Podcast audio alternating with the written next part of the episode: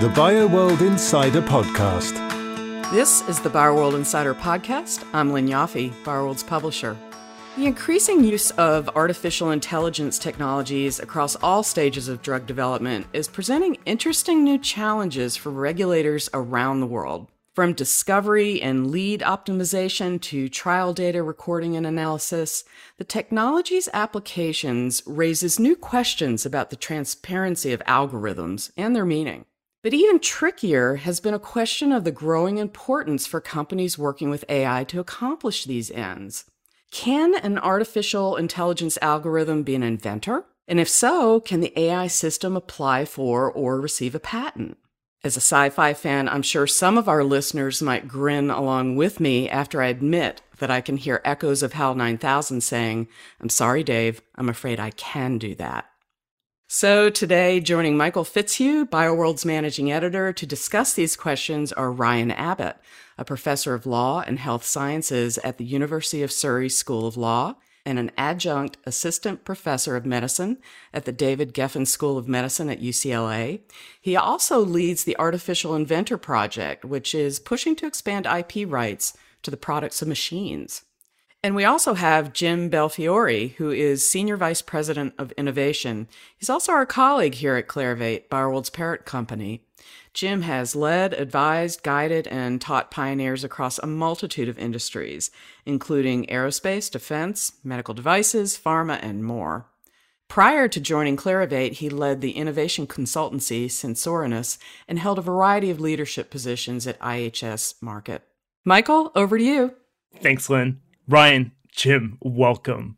Thank you. Very excited to be here. Thank you. Re- really appreciate uh, the opportunity to talk today both South Africa and Australia made headlines when patent offices in each country made interesting but different decisions on patent applications made in the name of the artificial intelligence system DABUS, short for Device for Autonomous Bootstrapping of Unified Sentience. The subject of the patent sounds kind of funny in the way that even the most amazing patents sometimes can. It's for a food container and devices and methods for attracting enhanced attention. Ryan, what is this attention seeking food container and who or what invented it? Well, you've delved right into the most nitpicky part of being a patent attorney, which involves technically combining two national applications for different inventions into an international one. Uh, but that's okay because I think people are very interested in patent law and patent attorney work generally. So it was easy to, you know, get this project into public consciousness. So we had an AI that invented two new things in the sense that it automated what it is that traditionally makes someone an inventor. And one of the things that it came up with was a, a novel food container based on fractal geometry, and the other was essentially a a light that flashes in a particular way to attract attention. And we filed separate applications on these, but at the international stage, we combined them. So you get two inventions for the price of one uh, issued in South Africa, although in some jurisdictions they will split back out. And how have the patent offices received these patent filings in DABUS's name? Well, substantively, they have received them well. We, we filed these initially in the UK and in Europe because they would do a substantive examination before a looking at the inventorship issue. So they, both inventions were found to be new, non-obvious, and useful, which are what is required to, to get a patent generally. Uh, when we corrected it and said, actually, we don't have a traditional human inventor in this case, uh, it got rejected from the U or denied by the U.S., the U.K., Germany, Europe, and Australia. Uh, South Africa was the first to approve it. It was approved in July. And so the AI is listed as the inventor, but the owner of the patent is the AI's owner, Dr. Stephen Thaler, who owns and operates the artificial intelligence. And a few days after that, the Federal Court of Australia uh, ordered IP Australia to reinstate our applications on the basis that there was no prohibition against patenting something just because an AI made it, and no prohibition on listing the AI as the inventor. And at least in our case, Dr. Thaler was best entitled to the patents. Uh, the US, the UK, Germany, and Europe are still uh, working on it, but they'll get there. And uh, just as a, a side note, can you tell me anything about these inventions, or did the, did the content of the inventions maybe not matter? Obviously, I mean, clearly they don't matter as much as the issues at hand. But I, I can't help but wonder, how is there any purpose for either of them, and does that matter? Well, indeed. I mean, the applications matter as much as really any patent someone files on something, most patents end up not being enforced or being terribly commercially valuable. But I think these two were just about as good as anything other than a cure for COVID. Um, you know, one is a beverage container that basically looks like, you know, the outside of a snail shell, which is an example of fractal geometry. And that's something that might help with transporting beverage containers or storing them or helping robotic arms grip them and transfer. And the other one is a a light that could attract attention, so that might be useful in an emergency situation if a plane crashes at night and you're looking to draw attention from either a rescue crew or perhaps an AI that is looking out for someone to rescue. Both of which have received some commercial interest in licensing, although that's a little tricky um, with the current patent situation. But as you point out, these could have been any two inventions. You know, what it, everyone is interested in this case is the fact that we didn't have someone who did the traditionally inventive part of the inventive act. I didn't say that that well, but you know what I meant, I think. Yeah, yeah. And, and, and I mean, that is really the next thing that I want to ask uh, about. That I'm going to direct this to Jim. I mean, one of Clarivate's core beliefs and I've worked for Clarivate for about seven years, and um, you know, as I've gotten to know the company better, I've gotten to know sort of the core beliefs and mission better. And one of those core beliefs that I've become more familiar with is that human ingenuity can transform the world and improve our future.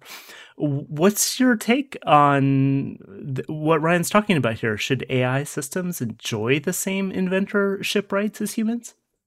That's a great question, which just cuts right to the heart of uh, heart of the matter. Um, so, in terms of uh, AI systems, one of the things that I find fascinating is that we are talking about, and by we, I don't just simply mean in this particular podcast, but uh, the the topic before all of us uh, in, in, many industries and in governments is uh, we are taking for granted, perhaps, the definition of what an AI system is or what an automata is. And it's very similar to when we talk about topics such as innovation. I can put five people in a room and ask them, What is innovation? and I can get 10 descriptions.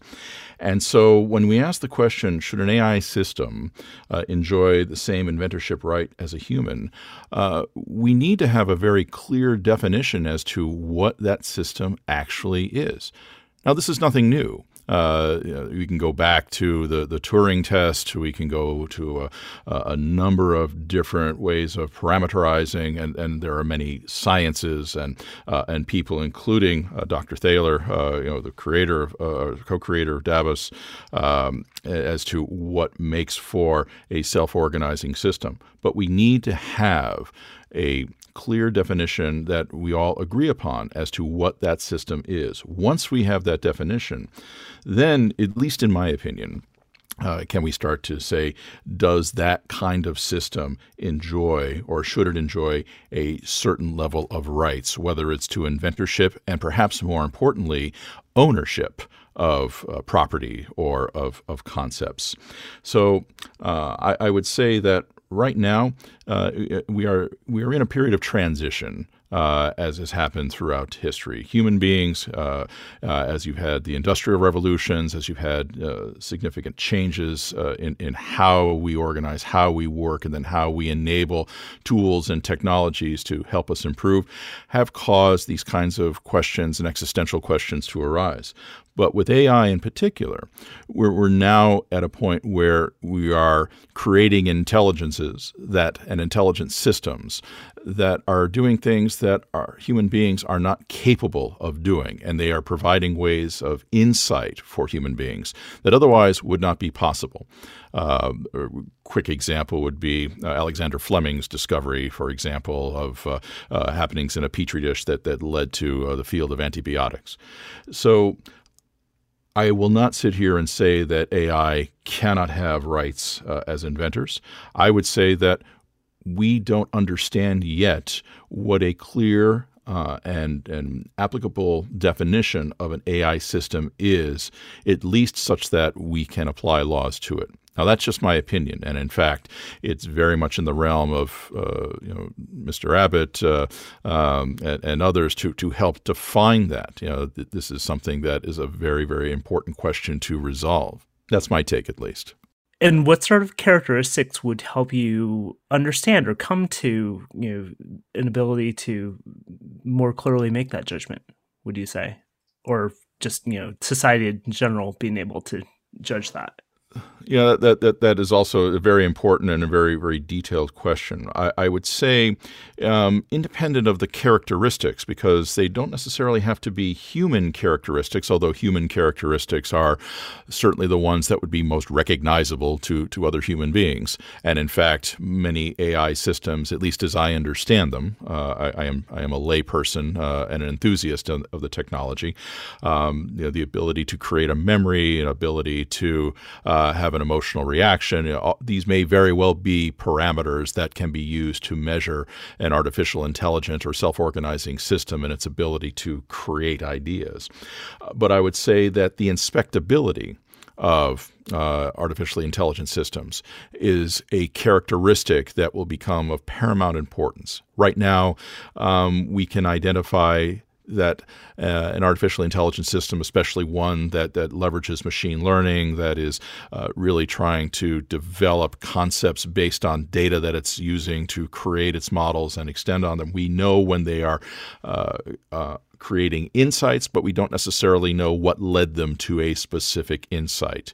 And so I think it's important that as we define what an AI system is that can have rights of inventorship or rights of ownership, that the inspectability of uh, those AI systems would be of paramount importance.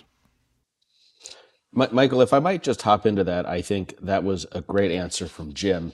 I think your point was well taken about human ingenuity transforming the world, and, and that really isn't so different even once we have AI ingenuity transforming the world. Uh, we are moving increasingly to a paradigm, though, in which we want to, in, from which we want to encourage people to do things like find new drugs, to one in which we want to encourage people to build machines that will do things like find new drugs. You know, fundamentally, legal rules and the benefits of legal rules are designed for, you know, human beings and society. Uh, but it is through things like patent protection of AI generated inventions that we will influence the behavior of the people who make, use, and build AI that will result in more innovation and more social benefits for everyone. So, so even though AI is stepping into the shoes of people and doing human sorts of things, you know, at the end of the day, the rules are always there, you know, for our benefit as a society. And, and sometimes we benefit more when we turn over tasks to AI that AI can do a better job of doing, whether that's finding a new drug, driving a car, or, or diagnosing uh, melanoma uh, in a suspicious skin lesion. I, I, even though we listed in our applications an AI as an inventor, um, we didn't do that as a matter of providing an AI any sort of right. You know, AIs aren't legal persons. Uh, they can't own property. We've never suggested they should own property because even though you could change the law, an AI wouldn't care about getting a patent and it would be awfully difficult to exploit one you know, for us, it was much more a question of are the incentives right for encouraging socially valuable output from AI? And are we being transparent about how an invention was generated? And do we want to allow someone to essentially fudge the matter and claim credit for work they haven't done? Um, so at the end of the day, for us, even though we're listing an AI as a patent, it, it's a very human centric framework that we're advocating for. I have trouble grasping the the transparency part, less so the incentive to some degree, but the uh, the transparency aspect. I mean, clearly AIs are at some point in their, I guess, if you want to say lifespan, um, generated, you know, put together by humans. So if a human creates an AI, why is the human not the inventor? Well, and this gets to Jim's point about defining artificial intelligence and it is challenging when you put five people in a room and get 10 different definitions of innovation. Even harder when you start regulating for innovation. You really need to have a standard set of definitions. And right now, as people are trying to regulate AI around the world, you know, people have very different ideas of what that sort of thing means. You know, just as with innovation and AI definition, so too is inventorship not only a concept that differs significantly between jurisdictions, but that often isn't that well defined within jurisdictions. It's one of the mushiest concepts of patent law. You know, when you have a research group and the group says, yes, these four of us are inventors, you know, that has different meanings to different people.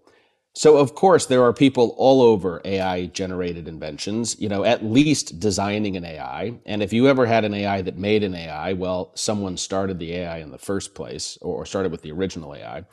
You know, the question for us and for me as a patent attorney is what is the thing that makes someone an inventor? Uh, it's generally not solve, you know, finding a problem to be solved.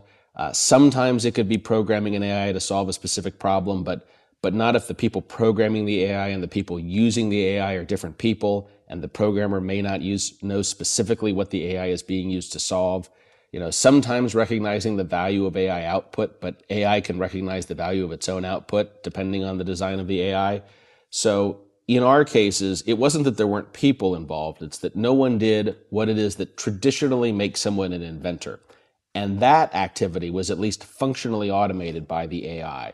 You know, and I think an analogy is, for example, in the self-driving car context, you know, people design self-driving cars, sometimes very large teams of people, you know, but when we get a fully self-driving car that will take me from point A to point B, you know, there really isn't a sense in which there is a person directly responsible for that AI's driving. The AI really is functionally automating the activity of driving. And in terms of incentivizing innovation, are traditional incentives, economic, societal recognition, you know, falling short in driving innovation and AI offers something additive there or tell me more about that. So, though people have tended to focus on the AI and inventorship issue, you know, it is certainly the not the most important commercial issue with these applications. The most important commercial application is if you don't have a traditional human inventor, can you get a patent at all? Because the outcome of the US, the UK patent offices saying, well, you can't list an AI, but also there's no person you can list in this case based on what you've disclosed is you can't get a patent at all. And increasingly companies like, for example, Siemens have been publicly stating that they have had instances in which they have been unable to apply for patents because of this phenomenon. You know, if you look, for example, at AI making music, that's something it's done for decades, but the music's been really bad. So it's only been doing it in a way that's been academically interesting. But AI is getting good enough that the music is, you know, now getting to be tolerable. And in the next several years, AI may start making music that's really commercially very valuable. If it does that, then there are commercially very significant implications to whether if an AI makes a best-selling song, you can own or license that, you know, sell it in movies and video games and streaming services, you know, and the answer right now differs by jurisdiction. You know, similarly with AI, you know, not only do we now have instances where you don't have traditional human inventors, but as AI continues to improve, we're going to get a lot more of that. And under the current law in the United States, uh, the law basically says to companies, even if you can use an AI in your research and development more, effect- more effectively than a person, y- you can't do that if you need a patent, right? You have to rely on people to do research or a human in the loop. But that may not be the most efficient way to innovate you know, for example, with having AI optimize industrial components or repurposing drugs for new indications. And so, you know, that is really the commercial and the innovation harm that's being caused by current policies. So I want to get at this element of risk a little bit more. Um, Ryan, what's at stake if societies don't create a legal recognition for AI inventorship? You know there are a number of issues raised by these cases you know and you know again as i mentioned i think commercial issue number one is can you get protection for things invented by ai and there are ways to do that you know for example by legally deeming someone to be an inventor. That's something the united kingdom does with ai copyright they take the human producer of the work to be the author when there isn't a traditional human author You could also say for an AI generated invention, you don't need to list an author, or we'll find some other way of saying someone who doesn't traditionally qualify qualifies here. All of which, though, is in some sense acknowledging that AI is automating inventive activity. You know, if we don't have a system for that, then it again says to businesses, if patents are critical to your business model, then this is not something that you can do or use. And as AI continues to improve, I think in the next coming years, we will see it become really the standard way that people solve problems in some industries. You know, and I do think optimizing industrial components and repurposing drugs are, are two examples where AI is used very heavily. Um, and if you're in an industry like the pharmaceutical industry where you really need a patent, then you have to design systems with people in them to point to as inventors or fudge the thing and hope nobody notices you know but the end result is that outdated laws are really interfering with the pace of scientific progress and Jim, you told my colleague Tamra Sami that there might be ripple effects from rejecting the prevailing anthropocentric view of the patent system. Like what? There really, uh, again, there's a lot of a cause and effect relationships that, um, as, we talk about this in terms of risk, uh, engineers might call this uh, FEM, uh, FMEA, for example.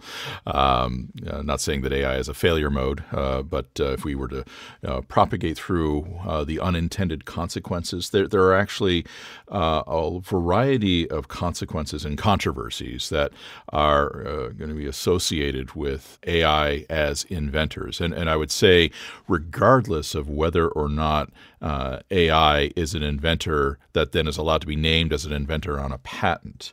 Uh, we talked a little bit earlier, uh, one of the questions was on incentivization. And you know, this is a topic uh, that, that's under a lot of discussion with some of my colleagues uh, uh, here at Clarivate. Um, AI inventorship uh, removes uh, potentially capital barriers to research and development, and that could potentially create IP asset inflation, which could cause erosion in the value of invention and innovation, and potentially could be rather upsetting to R&D incentivization. Um, it could uh, incentivize trade secret usage, um, removing disclosure from the public sphere, uh, and inhibit general technology development, uh, you know, including that of some inventing machines. Now, I could list a, a, number of other here's what could happen. The problem, of course, is that um, you know nobody's got a crystal ball that can actually say what's going to be very specific. My crystal ball is a bag of glass shards, so I've, I've long since stopped using it. Um, but um, you know, to reject, I would say that uh, the rejection of AI as inventor is as bad of an outcome as uh, embracing our robot overlords with open arms uh, and, and, just simply saying, uh, you know, what, whatever is decided would, would be best. Um, so uh, if in fact I'm reading a book right now, I, I may have uh, mentioned earlier. It's the Age of AI and Our Human Future. It's uh, from Henry Kissinger, Eric Schmidt, and uh, Daniel uh, Huttenlocher. Um, they've got a really good uh, couple of chapters or the end of that book in terms of saying, you know, just looking at what happens if we accept, what happens if if we, um, you know, reject. The react and adapt uh, process is, is probably the most common for, for human beings. And in some regards, it's going to be the least efficient way that, that we grapple uh, with these issues. And so if, if, if, we do nothing, then we're going to be in a reactionary mode with regards to each of the different cases of AI inventorship uh, that surface. We've seen this with technologies that don't necessarily go through a patenting process, whether it's the uh, uh, ethical use of uh, uh deep fake technologies, uh, whether uh, it's, it's the use related in some pharmaceutical worlds. Um, so, what I would say is that if we reject the technology, if we simply say, nope, this, this, cannot be allowed to be considered an inventor, this cannot be something that can own property, I suspect the genie is already out of the bottle and there will be other actors uh, in in other parts of the world that, regardless of whether they are seeking patent protection, are going to continue to push and evolve the technologies and the capabilities. And rather than address these issues in a stage and with parameters of our own choosing, it's going to be done in an area that is not of our own choosing, and that could be perhaps far more difficult. Ryan, how do you think this issue is going to develop in the year ahead? I mean, you know, Jim is talking about the shards in his back. Um, is the do, do you feel that you are gaining a clear picture of comp, potential compromise ahead um, you know which legislators and inventors and ip experts come together to amend laws and you know share definitions in a way that makes room for the assignment of patents to ai inventors well again just to be clear the AI in our case will never own a patent, and we have never argued the AI should own a patent. Um, again, not because it is a philosophically terrible sort of outcome. You know, in point of fact, most patents are owned by corporations, and a fairly small number of corporations have an awfully large number of patents. So the idea of an artificial person owning property or, owning patents is really something we already accept fairly well you know, with we do that though not because companies are are morally entitled to rights, but because they're members of our legal community in, in ways that benefit people. So, you know, we think that because you can have companies as an immortal artificial legal person, uh, it makes it easier for commerce to take place and it promotes entrepreneurship and ultimately we as a society get more and better sorts of outputs you know again i, I don't know that that works well in this case with an AI simply because it is less sensitive to receiving property than the company that owns the AI would be, and also would be very difficult to enforce it. But in terms of recognizing that AI is factually inventing and that it is important to protect this sort of output and that it is important to be transparent about how innovation occurs, I actually surprisingly do think that we are headed in the right direction with this. Uh, whereas a few years ago, people did seem to think it was a bit far out. You know, now it is much less the case that people wonder whether this sort of thing is happening. And we have already had not only the decisions in South Africa and Australia, but legislative changes or activity in India, where they've done a parliamentary consultation recommending that the law change explicitly to protect this sort of thing. Uh, the president of South Korea recently announced that AI generated inventions should be protected. And the UK Intellectual Property Office, while they have been contesting our applications, is also now running a public consultation to potentially make a recommendation to Parliament about changing the law. And it does, for me, seem like that's a very real possibility right now. So I, I think that countries, especially countries that are IP exporters like the US and the UK, are recognizing that AI and IP is going to be a critical area for them in the near future for their industrial strategy and for their IP strategy. And so there's a growing consensus that there, it is vital to protect AI generated innovation.